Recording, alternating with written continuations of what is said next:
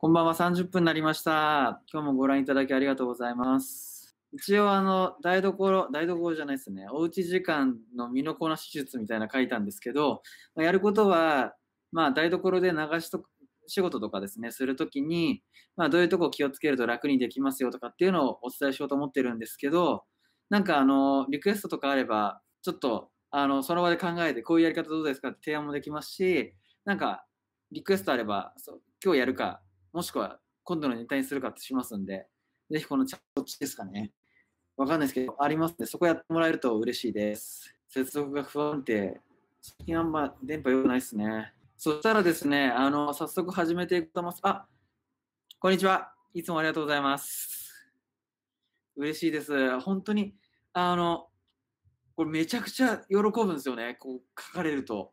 なので、ぜひ書いてもらえると嬉しいです。では、始めようと思います。まあ、僕、あのたまにまあ、たまにじゃないですけど、まあ、洗い物するんですけど、洗い物とかするときって結構腰が痛くなったりっていうのね、えーっと、あるんじゃないかなと思います。で、今、どうしても家の中で過ごす時間っていうのが、まあ、増えてきてると思いますんで、要はスポーツだったりとか、力仕事っていうのは減ってるんだけど、日常生活の中で、あの、やる動きとか、そういうところで、なんか体を痛めたりとか、調子が悪くてって方が結構増えてます。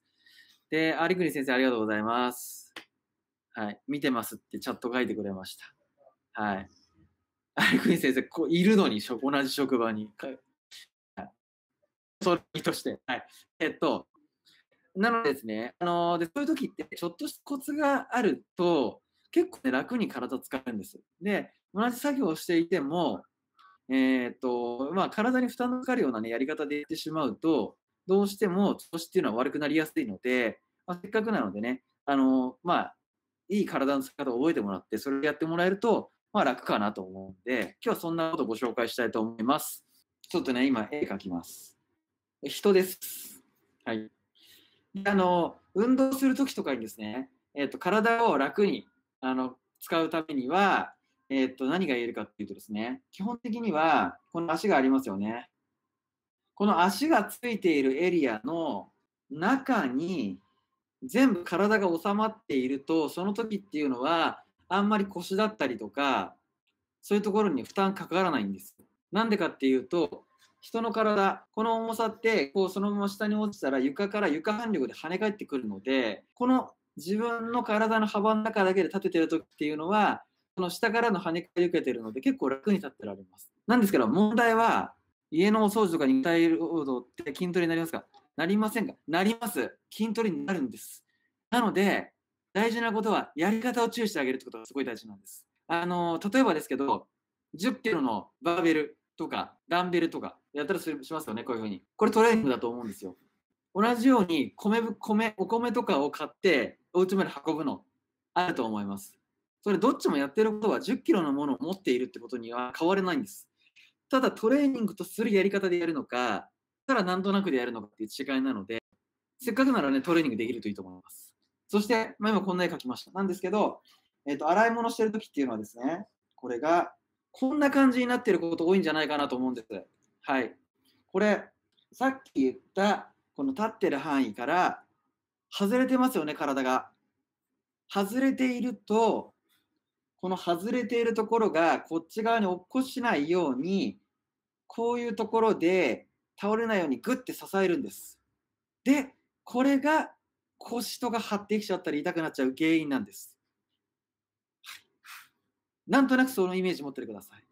でですね、これをどうすればいいかっていうとっていうのを今日やっていこうと思います。で、こんなこともうやってるよっていう人いるかもしれないんですけど、まあね、せっかくなんでね、あの、改めて聞いてもらってやってもらえるといいと思います。ちょっとね、やってみます。これ、ここ流したとしますね。で、今言ったみたいな調子が悪くなりやすいやり方っていうのは、こういうことです。こういう学校で洗い物してると痛くなりやすいです。なので、今これって足ついてますよね。そうすると、こういうラインですかね。こういうラインが自分の体重が乗っていって、跳ね返りがあるライン。そこから、この辺から前が外れちゃってますね。外れちゃってるものを支えるために、この辺が張ってます。なので、やってほしいことは、こういう、例えばここに扉とかがあったら、ここに当てます。当てちゃいます。当てると、こうだと痛めちゃいますけど、当てた状態で倒してもらうと、ここに寄っかかってられるんですよ。で、こう寄っかかれると、こ当たってるところから跳ね返りを受けるので、今までは立ってて、こういう縦方向の床反力だったのが、こういう跳ね返りを受けるようになります。そうすると、意外と体ってこう斜めにしてても、あんまつらないんです。それだけの話なんですけど、これすごい家事とかに応用してもらえるといいと思います。なので、同じように、じゃあ皆さん、その場でですね、ちょっと体こうお辞儀してほしいんですよ。ちょっとこの角度で保っててください。ね、同じ角度をやるだけなんですけど、この学校でいるのと、膝を当てて、この格好でいるの。試してみてます？意外とこれ違います。はい。なので、今言ったような感じで、えっ、ー、と、もし流し仕事だとしたら、今のように膝をつけた状態でやってもらう。ね。そういうふうにできると、体の負担としては減ってきます。えー、そしてですね、基本的にいろんな作業をするときっていうのは、なるべく体の近くでやった方がいいじゃないです。あ、膝じゃなくてお腹困りますね。それは困っちゃいますね。もしそうだとしたらですね、あの、膝じゃなくてお腹が当たっちゃうよっていう方、あの、膝のところにね、なんか挟んであげてください。で先に膝が当たる状況を作れるといいと思います。お腹が当たってるだと、こっからやっぱり体、ま、丸めるんですよね。そうすると、結構ね、結局背中丸々で痛くなりやすいんですよ。でさっきあの床反力って話をしました。で、膝を当てると何がいいかっていうと、こう、当てますよね、膝。ここって長い骨があるので、当ててる力ってこう抜けてくるんです、骨に沿って。なので、当たってますよね。そしてこの骨に対して、こういう感じに力が抜けて、で、体はこういう角度ですよね。そうすると、釣り合いが取れるんです。当てたのがこっちに跳ね返ってきていて、それと対象、対象っていうのかな？反対側に自分の体が曲がってる。っていうのは、こちら側に行く力と体が倒れているっていうのがバランスが取れるんで、楽なんです。はい。お腹だとですね、ここ骨がないんですよ。だから4日がってても、あんまり楽にならないんですよ。できたら、こういうふうに、膝は、お腹当たってもいいんで、膝も当てる。ってしてもらうと、結構楽にできますんで、ぜひお試しください。はい。えー、一応そんな感じで今日は それをとりあえず皆さんにお伝えしたいなと思ってたんですけど、あとはですね、今、立ってのお仕事パターンでした。はい。次、座って。座っての作業の時気をつけてほしいことが、えっとですね、さっき、なるべくいろんな作業体の近くでやった方がいいですよってお話しましたね。で、椅子に座ってやってる時なんですけど、大体の場合、まあ、こういう感じでやること多いかなと思います。で、そうするとですね、自分の体よりも離れてるところで作業をしますっていうふうにやっていると、こういう感じになってきて、体丸まってる状態でやりづらいことになっちゃうんです。これも結構、この角度保つのが大変なんですよ。なので、お家でできるっていうところで言うと、足開いちゃってください。ね、足開いちゃって近くでやってください。で、そしてここ近くでやってる時に、ちょっとディスプレイ見にくいなとか思ったら、もしパソコン仕事、縫い仕事だとしたら、何か下にね、物を置いてもらって、まあ、楽にやれる高さ。だいたい、まあ、腕をストンと落とした状態で肘90度曲げる。これぐらいの位置っていうのが力が抜けてやりやすい位置なので、この辺の高さに合わせてもらえるといいと思います。あ、いいですね。あのー、何かね、そうなストレッチポールとか挟みやすくていいと思います。だし、あの、やっぱりね、直接木とか硬いものに膝当たってると、まあ、多少そっちも痛くなるってあるんですよ。なので、柔らかいもので当ててあげた方が楽かなと思います。今日はそんなところですかね。はい。えー、おさらいですけど、さっきの、ちょっと分かりにくいですね。なんですけどね、あの要は自分が立っていて、この立っている時に自分の体重分床にこうぐっと力が加わります。それに対して床反力が分跳ね返ってきます。で、この枠の中で収まっているっていうのが一つ。そして、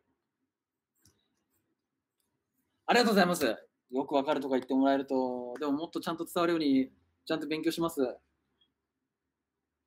なんていうの、うまく書けるかな。台があって、こういうことなんですよ。ここ当たってますよね。そうすると、こっちにスーン、反力が、あれ？かけてるか？反力がこうきますよね。そして自分の体はこっちに傾いてます。これが、あの、ね、あのシーソーみたいに釣り合っていれば、そんなに疲れないんです。でもこれがあんまりにも体がこういうふうになら、ね、丸まってとかってなると、やっぱり釣り合わないんで、難しいですけど、ちょっとね、そういう仕組みで体っていうのはバランスを整え、あの、保ってるんだなとかっていうイメージを持ってもらえると、結構ね、あの、楽にできる仕事ってありますので、ちょっとね、あの、僕の自分家で言うと、そのキッチンで膝つけてっていうのが楽なんですよ。で皆さんのご家庭ご家庭でどういう状況かっていうのはちょっといまいちイメージができてなくて、いいアドバイスがなかなかできてないかなって気はするんですけど、ちょっとね、今みたいなのをちょっと念頭に置いてもらって、何か作業するときに、あ、この作業きついなって思ったら、ちょっと試してみてもらえるといいと思います。あ、そして今、自粛生活で本当に運動不足でむくみがひどいです。手軽にできる解消法を教えてほしいです。あ、ありがとうございます。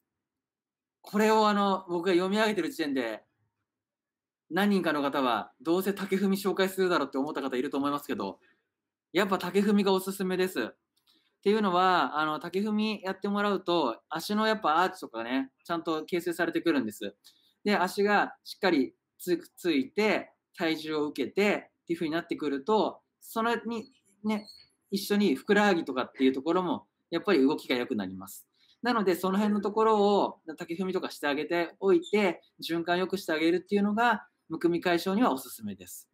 あとはですね、まあ、えっ、ー、と、そうだな、イメージで言うとですね、体っていうのは全部こう、えっ、ー、と、川みたいな感じで、全部がこう、隅々まで、まあ、水が流れる、その流、川じゃないかな、水道管とかの方がいいですかね。まあ、隅々までこう行ってるんですよ。で、えっ、ー、と、むくんじゃうっていうのも、まあ、よくふくらはぎとか足の下の方、足首周りとか、むくみが目立ったりしやすいんですけど、あの、末端まで血がいってあげるっていうのはすごい大事なんですよ。ね、っていうのは、例えば足の指の先に血が行くっていう風な状況になってさえいれば、漏れなくふくらはぎだったり足首のところっていうのは血液が必ず通るんです。で、それが行ってあげることによって、まあ、血が行ったらちゃんと戻ってきますんで、これが例えば普段足の指とかっていうのをあんま動かしてませんってなると、どうしてもそこに血を、ね、あえて行かせようっていうのは必要なくなっちゃうんです。そうすると、そこの血流がない分、余計に、ね、体の、ね、水分っていうのは重力ではどうしても下には下がってくるので、なんで足とか溜まりやすいんです。ね、それをちゃんと動かしてあげて、流してあげるさえすれば、ちゃんと循環してきますんで、まあ、まずは竹踏みしてください。竹踏みは、ちょ今日は割愛しますけど、あの、竹踏み、今まで散々竹踏みやってますんで、ちょっとね、ぜひ参考に見てもらえればなと思います。あとは、足の指っていうところで言うと、はい、えー、今日5本指の靴下、まあ、いつも履いてますけどね。これ5本指の靴下あります。はい。で、この足の指の間のところに手突っ込んじゃいましょう。ガバ。はい。入りました？はい。入れたらですね、これぐりぐりぐり回してください。ね。足の指のところって結構ね、動きが悪くなりやすいんですよ。で、こういうふうに刺激入れてあげますと、そこの血流良くなるので、結構ね、むくみ解消です。でも本当はこれやった後に、あの、家の中でいいんでね、ちょっと歩いたりしてみてください。あの、ただね、こういうパーツだけ動かすっていうのは、そんなに解消されないんですよ。なので、こういうことをやった上で歩いてもらうとか、っていうのをやるといいので、どっちかというと、あの、よくかかと上げみたいなのをね、あの、むくみ解消のためにやったりするんですけど、それよりかは、ちょっとやってもらったら、あの、歩けるスペース少なかったとしても、家の中ちょっと歩いてもらうとかの方が、効果としてはいいんじゃないかなと思います。こんな感じです。ゆいさん、こんな感じで大丈夫でしょうか？あとはですね、ちょっとこういう、まあ、ストレッチとか体操系とはまた別なんですけど、えっ、と、お灸とかね、やってあげるのもいいと思います。で、むくみが気になるなって場所にピンポイントでいいと思います。あともう一個、めちゃくちゃゴリゴリになります。指って結構痛いんですよね。あの、何日かやっていくと本当にスムーズに回るようになりますんで、続けてみてください。あともう一つですね、えー、っと、サノ、サノティさん、床に直接座るときの姿勢も教えていただけると嬉しいです。床に座るって結構難しいですね。あのー、難しいんですよ。いろんなバリエーションがあるから。なんですけど、じゃあ、こういう座り方がいいですよっていうのではなく、こういう座り方をお勧めしませんっていうのをお伝えしますね。はい。体育座りってあんまりお勧めしてません。これあんま良くないです。やんない方がいいです。はい。なんでかっていうと、えっ、と、ここ、骨盤がこうありますよね。で、こう仙骨っていうのがあるんですよ。で、この座り方すると、仙骨がこういうふうに寝た状態になります。で、この仙骨が寝た状態っていうのは、どうしても背骨って全部が連動してますんで、こうなると背中丸まります。そして、顎がこう上がります。この格好って全然頭働かないんですよ。ぼーっとしちゃう。あのー、奴隷座りとかってね、言ったりするんです、この座り方って。これでいると、お尻も潰されるし、背筋も曲がるし、あんまりいいことないです。なので、体育座りは、とりあえずあんまりおすすめはしないかなっていう感じです。ね、なので、えー、っと、座る時の姿勢、まあ、いろんなね、タイミングがあるので、何をする時の姿勢かだったりとか、何を目的にっていうところで、どれぐらいの時間保ってるのかとか、いろんなのがあると思うので、一概には言えないんですけど、座ってる時の姿勢って考えると、なんだかんだ言って正座がいいんじゃないかなと思います。正座何がいいかっていうと、やっぱりこう座ってる時に骨盤がこう起きるんですね。さっき言った仙骨の動きで言うと逆の動きになります。こういうふうに寝てしまってるんじゃなくて正座すると仙骨が立ちます。腰がこうキュッと入ってる状態になります。そうすると自然に骨盤の上に背中が乗って頭も乗って、ね、こういう姿勢が作れます。なので、正座、僕は結構おすすめです。よく正座すると足首がっていうのはありますけど、何でもあの悪いところを見れば悪いところあります。いいところを見ればいいところがあります。なので、一概には、あのこれがいい、これが悪いっていうのはちょっと言いにくいところなんですけど、あの正座が一つ取れちゃんと取れるっていうのは、一個体の使い方としては大事な要素なので、これはいいんじゃないかなと思います。あとは、あぐらとかですね、書くときも、さっき言ったように、どうしてもこうなりやすいんですよ。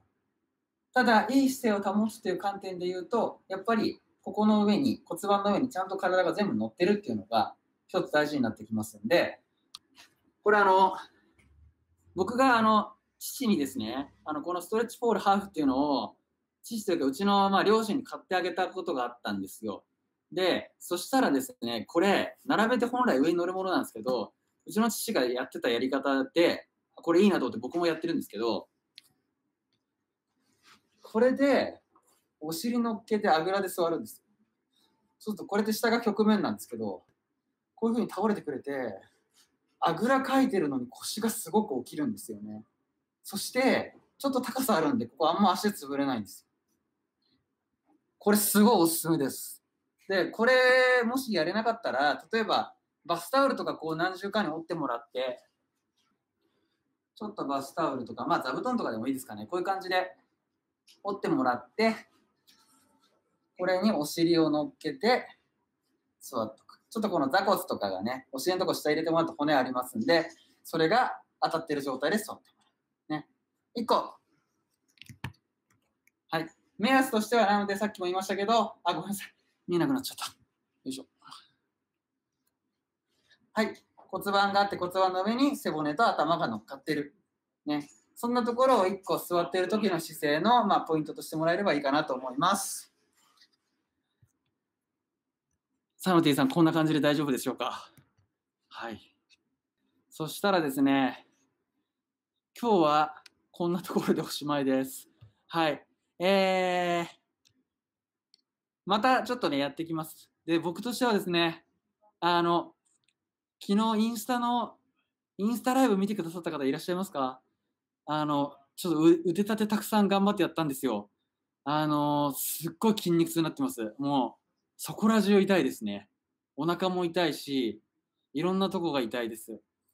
で、ね、あのちょっと大変になるぐらい腕立てやったの久しぶりだったんですけど、結構腕立てってやっぱいいですね。で、あの昨日やってみて思ったのは、前にお伝えしたあの、壁に手ついて、自分がタタタタって前に行って、タタタタって離れていく。あの、過去のライブのやつで腕立てライブっていうのを見てもらうと、それ床で、あ床で壁でやってるのがありますんで、あの、ちょっとね、動きで言うとこんなのトレーニングになるのかって話、な感じに思われるかもしれないんですけど、結構あれおすすめです。最初の1分間でもうものすごい背中周り動くような感じあったので、ぜひね、試してもらえると嬉しいです。はい。そうしましたら今日のライブはこれでおしまいです。個別対応のね、オンラインのトレーニングっていうのも問い合わせ結構もらってます、最近。ありがとうございます。